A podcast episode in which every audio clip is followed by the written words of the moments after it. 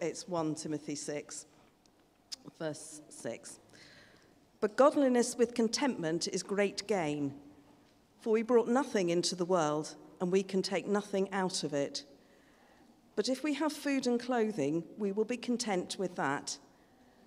Those who want to get rich fall into temptation and a trap and into many foolish and harmful desires that plunge people into ruin and destruction.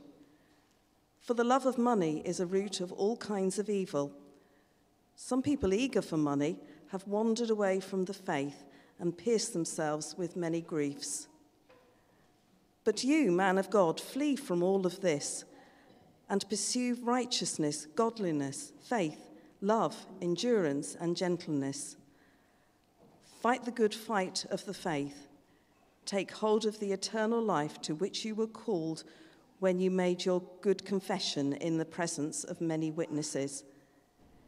In the sight of God, who gives life to everything, and of Jesus Christ, who, while testifying before Pontius Pilate, made the good confession, I charge you to keep this command without spot or blame until the appearing of our Lord Jesus Christ, which God will bring about in his own time. God, the blessed and only ruler, the King of kings, the Lord of lords, who alone is immortal and who lives in unapproachable life, light, whom no one has seen or can see. To him be honor and might forever. Amen. Command those who are rich in this present world not to be arrogant, nor to put their hope in wealth, which is so uncertain, but to put their hope in God who richly provides us with everything for our enjoyment. Command them to do good, in the rich, to be rich in good deeds, and to be generous and willing to share. In this way, they will lay up treasure for themselves as a firm foundation for the coming age, so that they may, take, they may take hold of the life that is truly life. Thanks be to God for his word. Good morning contentment in an age of comparison. Do keep your Bibles open. We're going to be referring to that uh, passage um, as we go through this talk. I expect you've all heard the saying, the grass is greener on the other side. It's a very well known phrase or expression, and it's referring to, of course, this longing or desire to have what other people have. I like their life. I like their lifestyle. I like what they've got, their stuff. It's better than mine. The grass is greener on the other side. And technology has magnified our ability to compare what we've got with what other people have. So we've moved from being able to look over the fence to around the world. Anyone can see what anyone else is doing if that person is sharing it on social media. Never before in history have human beings, beings been able to compare their lives with others as much as you can do today. The advent of social media, Facebook, TikTok, Twitter, Instagram, Snapchat. What have I missed? List goes on and on. It Means that anyone who wants to be seen can be seen, and anyone who wants to see those people can see those people. We can see that they've had breakfast. We can see that they are on holiday in Greece. We can see they've got a new iPhone 26. We can see they've got a new girlfriend or boyfriend. We can see their dance moves. Great. Before I really get into this talk, I want you to hear this statement. Neither social media nor money, because we're going to be talking about money a little bit later, are bad or evil in or of themselves. So please don't take the message Matt says that people who use social media are wrong. I'm not saying that or people who have lots of money wrong. I'm not saying that. However, I do hope that this message will challenge you about how you use both of those things. The view that you and I get from what we see on social media is often distorted, manipulated, biased, filtered, one sided, fake, false, unreal. And it's having a massive impact on people's mental health. Especially younger people, because they use social media far more than older people like me. Especially younger girls. There have been countless studies that have confirmed this relationship between the growth of social media and the growth of mental illness issues. It is not a coincidence. I'd like to quote from a report I read called The Destructive Spiral of Social Media. One of the main dangers of social media is comparison, and how someone of low self esteem will often compare themselves with someone else, leading to anxiety or depression. This biased representation of reality is causing more and more comparison and driving down contentment, making people feel insecure, depressed, and worth less. Endless comparisons are sucking joy and contentment out of countless lives. I, was, I had a bit of a chuckle. Who's heard of the Be Real app? Who's got Be Real? so, the Be Real app is um, recognizes that a lot of stuff that's posted is fake. So, what it does is it tries to encourage you to not put fake stuff up by giving you a two minute slot from when it contacts you to put a photo of yourself and what you're looking at to your friends or the world. Okay? So, so I was on holiday at Christmas and uh, some of these teenagers or young people's phones went ping, and it was kind of the Be Real app saying, time to post. Anyhow, two minutes, everyone starts doing their hair, uh, lipstick, you know, everyone starts getting ready. Fake. It's not even, even Be Real is not real. Social media. It wasn't around in Paul's day, it wasn't around when most people here were children, in fact, probably everyone here was children. Today, we're going to look at some biblical principles of contentment, and they're just applicable to how we use social media as to how we use money. Let me start with a few verses from Paul's book to Philippians, chapter 4, verse 11. He says this For I have learned to be content, whatever the circumstances. I know what it is to be in need, and I know what it is to have plenty. I have learned the secret of being content in every and any situation, whether well fed or hungry, whether living in plenty or in want. Contentment is not natural and it's not obvious, and there's a secret to it.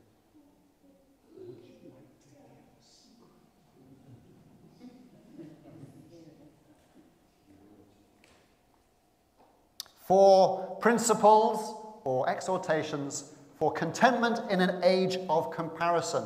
Now, when I give you these four, you're going to say, that was obvious. this is not rocket science. Three of these exhortations you would get from a, a really good TED talk or something like that. Secular wisdom often copies godly wisdom um, because it's copying God's design for us, which, which works. Yeah? Um, the fourth is probably more likely to appear in a sermon. So here's the first one. First principle for contentment in an age of comparison appreciate and enjoy what you already have. There we go. Not rocket science, is it? Verse 8 in our passage in 1 Timothy 6. But if we have food and clothing, we will be content with that. I think I can safely say that everyone I'm speaking to here has their needs met, and everyone online too. You have your needs met. You have food and clothing. And so we're probably chasing after what we want. And when we do that, it's easy to miss stopping and enjoying what we already have.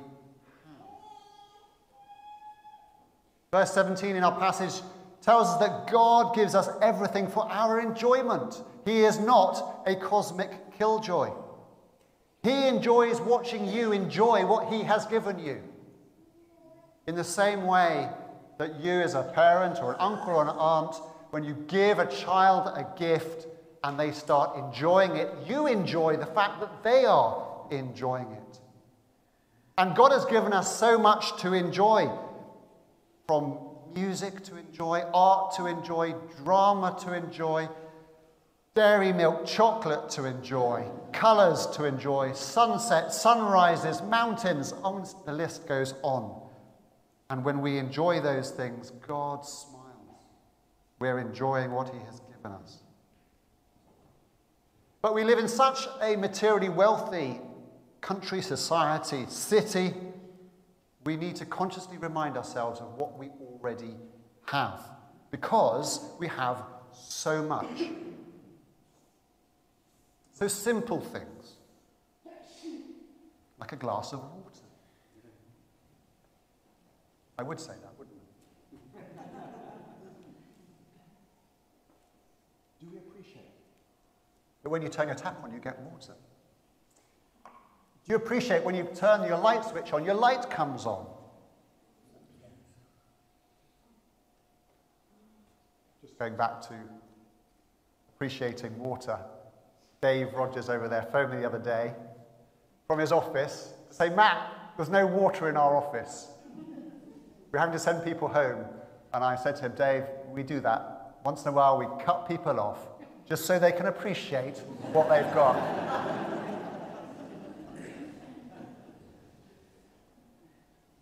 There are so many things that we have that we need to appreciate. You see, we're too easily sucked into this thinking in our society when I have that, then I'll be content. When I've got that new phone, then I'll be content. When I've got that new car, then I'll be content. When I've got half a million pounds in my bank account, then I'll be content. When I've got that new girlfriend, then I'll be content. Let me tell you this and I can say this because I know you've all got your needs met. If you are not content now, you won't be content if you have more. There we go, I've said it. If you're not content now, you won't be content if, when, then you have more. You're, you're as content as you choose to be. You see, you can have two people, both of whom have very little. They might live in a little flat and no disposable income at the end of the month. One of them is content and the other one isn't. Or you can have two wealthy people with large houses, large disposable incomes, massive cars. One of them is content and one of them isn't. For rich people like you and me, contentment has little, little to do with circumstances and much to do with attitude. Appreciate and enjoy what you already have. That's number one. Number two, remember, life is not about things. You've heard it say, have you not, that um, the best things in life are free. The best things in life aren't actually things. Jesus says in Luke chapter 12, a man's or a woman's life does not consist of the abundance of his or her possessions. And if you don't have the right perspective on stuff, on things, you will be possessed by your possessions. The stupidest use of anyone's life is building a pile. How dumb is that? J. John, the uh, evangelist, recounts this story. He was at a family funeral, and at the wake, one of the other members of the family came up to me and said, uh, Hey, did so and so leave anything? To which J. John said, Yes, she left everything.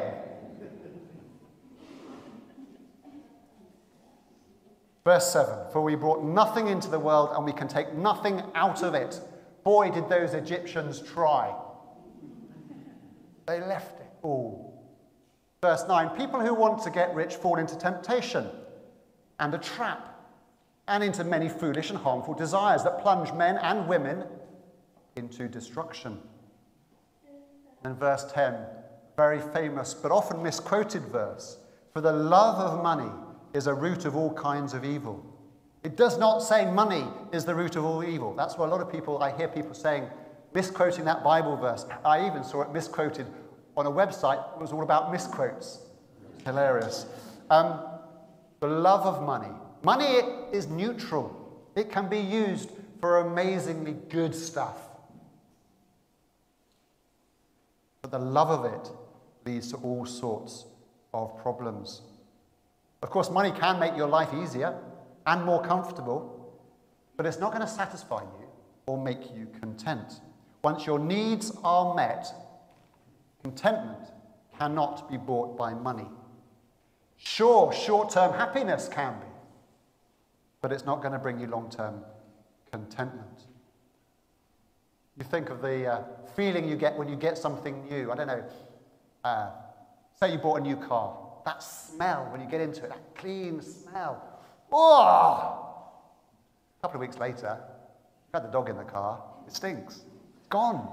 You were happy for a while, but it hasn't given you contentment. And if you don't think you've got enough, well, there are two options available to you. You can either work harder or you can want less. One of those things works. Because if you work harder, it doesn't actually work. All you get is tireder, more anxious, you have more conflict in your life, and ongoing dissatisfaction. So you can choose. You want more, work harder, which doesn't work, or want less. Please don't make getting rich your aim, your goal, or your God. Money is a tool to be used, not a goal in itself. I was listening to a, an interview this Thursday um, with Anthony Joshua, heavyweight boxing chap. Um, his next fight is coming up, and uh, the interviewer said, Where does your desire come from? Presumably, the desire to box, this is. And AJ says this in response I like making money. And when all is said and done, no one will care about me no more. So I got to make the most of it while I'm here.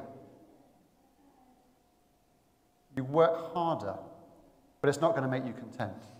How much money does a man or woman need? Answer a little bit more than they've currently got.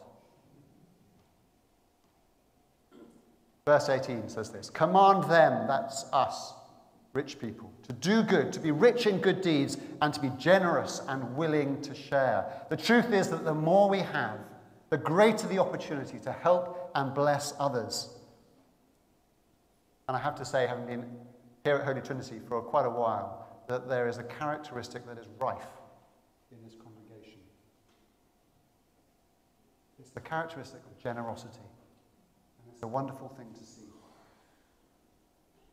So let us, as people here as this congregation, continue to use money and love people rather than loving money and using people. So life is not about things. Third exhortation for contentment. This is so obvious. Here it is.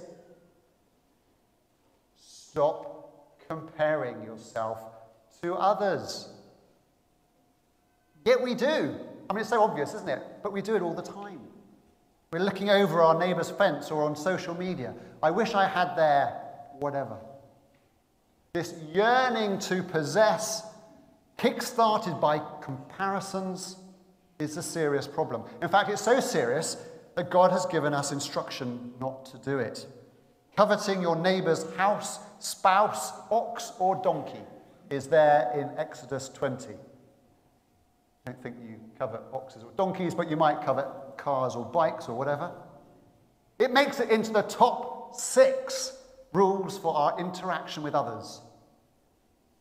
Don't come up to me and say there are Ten Commandments. The first four about our interaction with God, the second six, our interaction with each other. And the Hebrew word for covet literally means to pant after. This uncontrolled desire to acquire. Mine, I want it to be mine. I want it here. I want to own it. You know, if you're so fixated about something, you can't let it go, and your desire to acquire is so enormous, you'll never own it. It's going to own you. Just ask Gollum.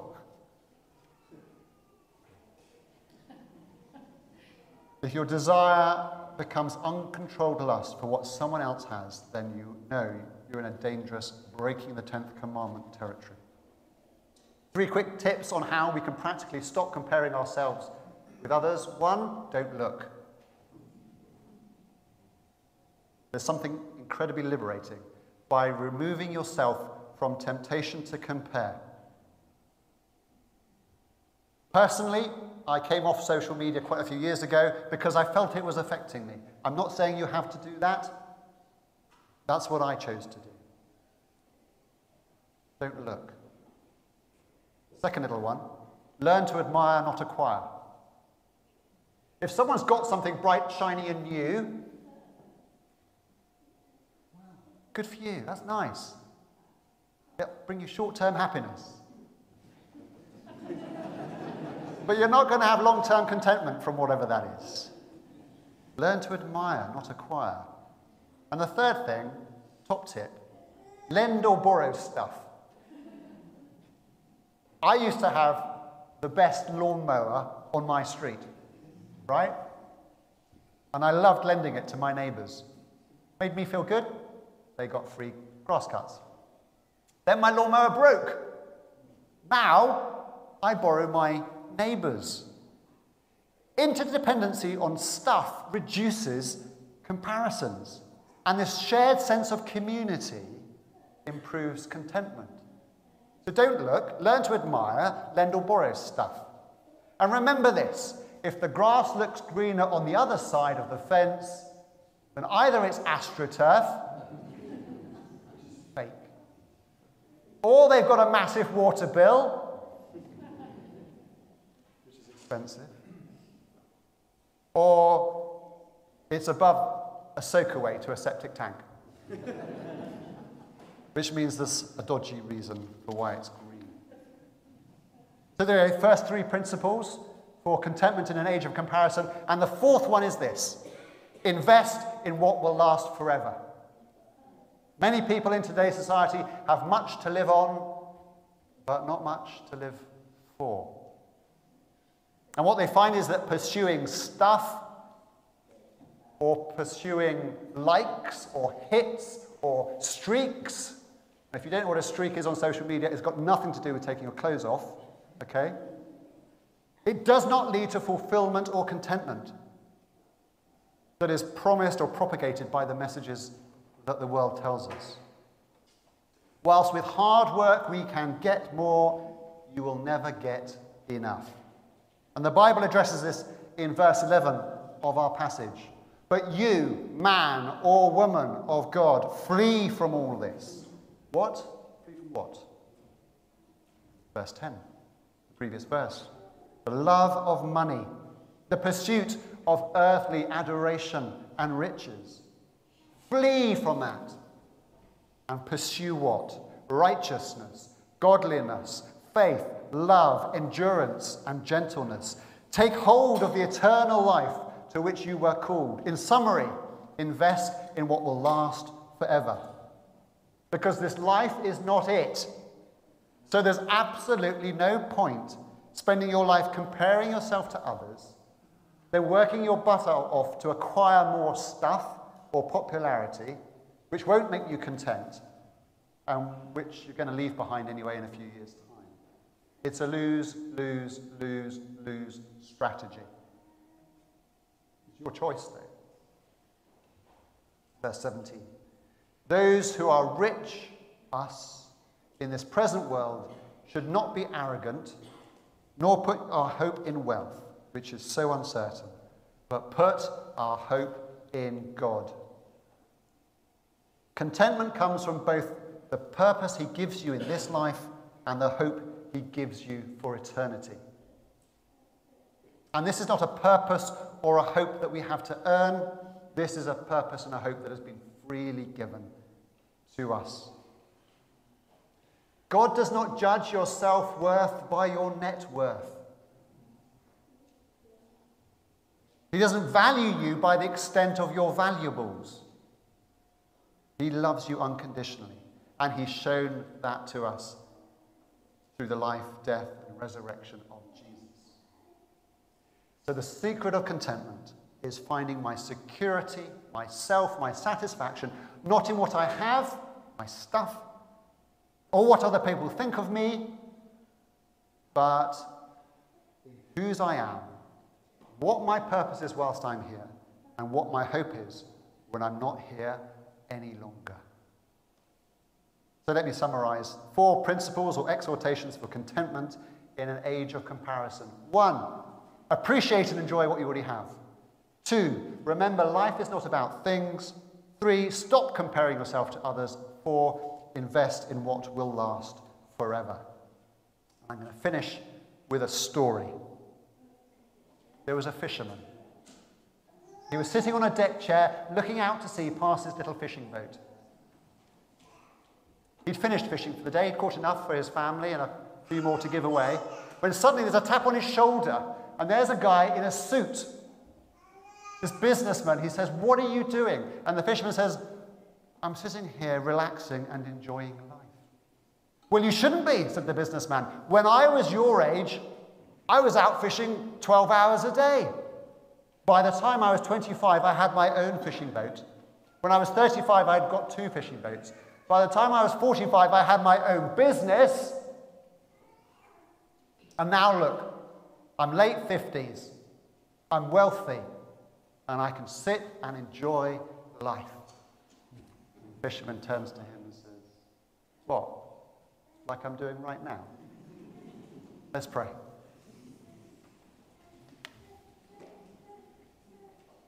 Father God, thank you for the freedom of choices that we have to make. We pray for your wisdom as we make those choices. Help us to pursue relationships over riches and people over possessions. Help us to follow you, our Maker, over mass advertising. Help us to follow Christ over this current culture. Help us to follow your word over the messages of this world. Amen.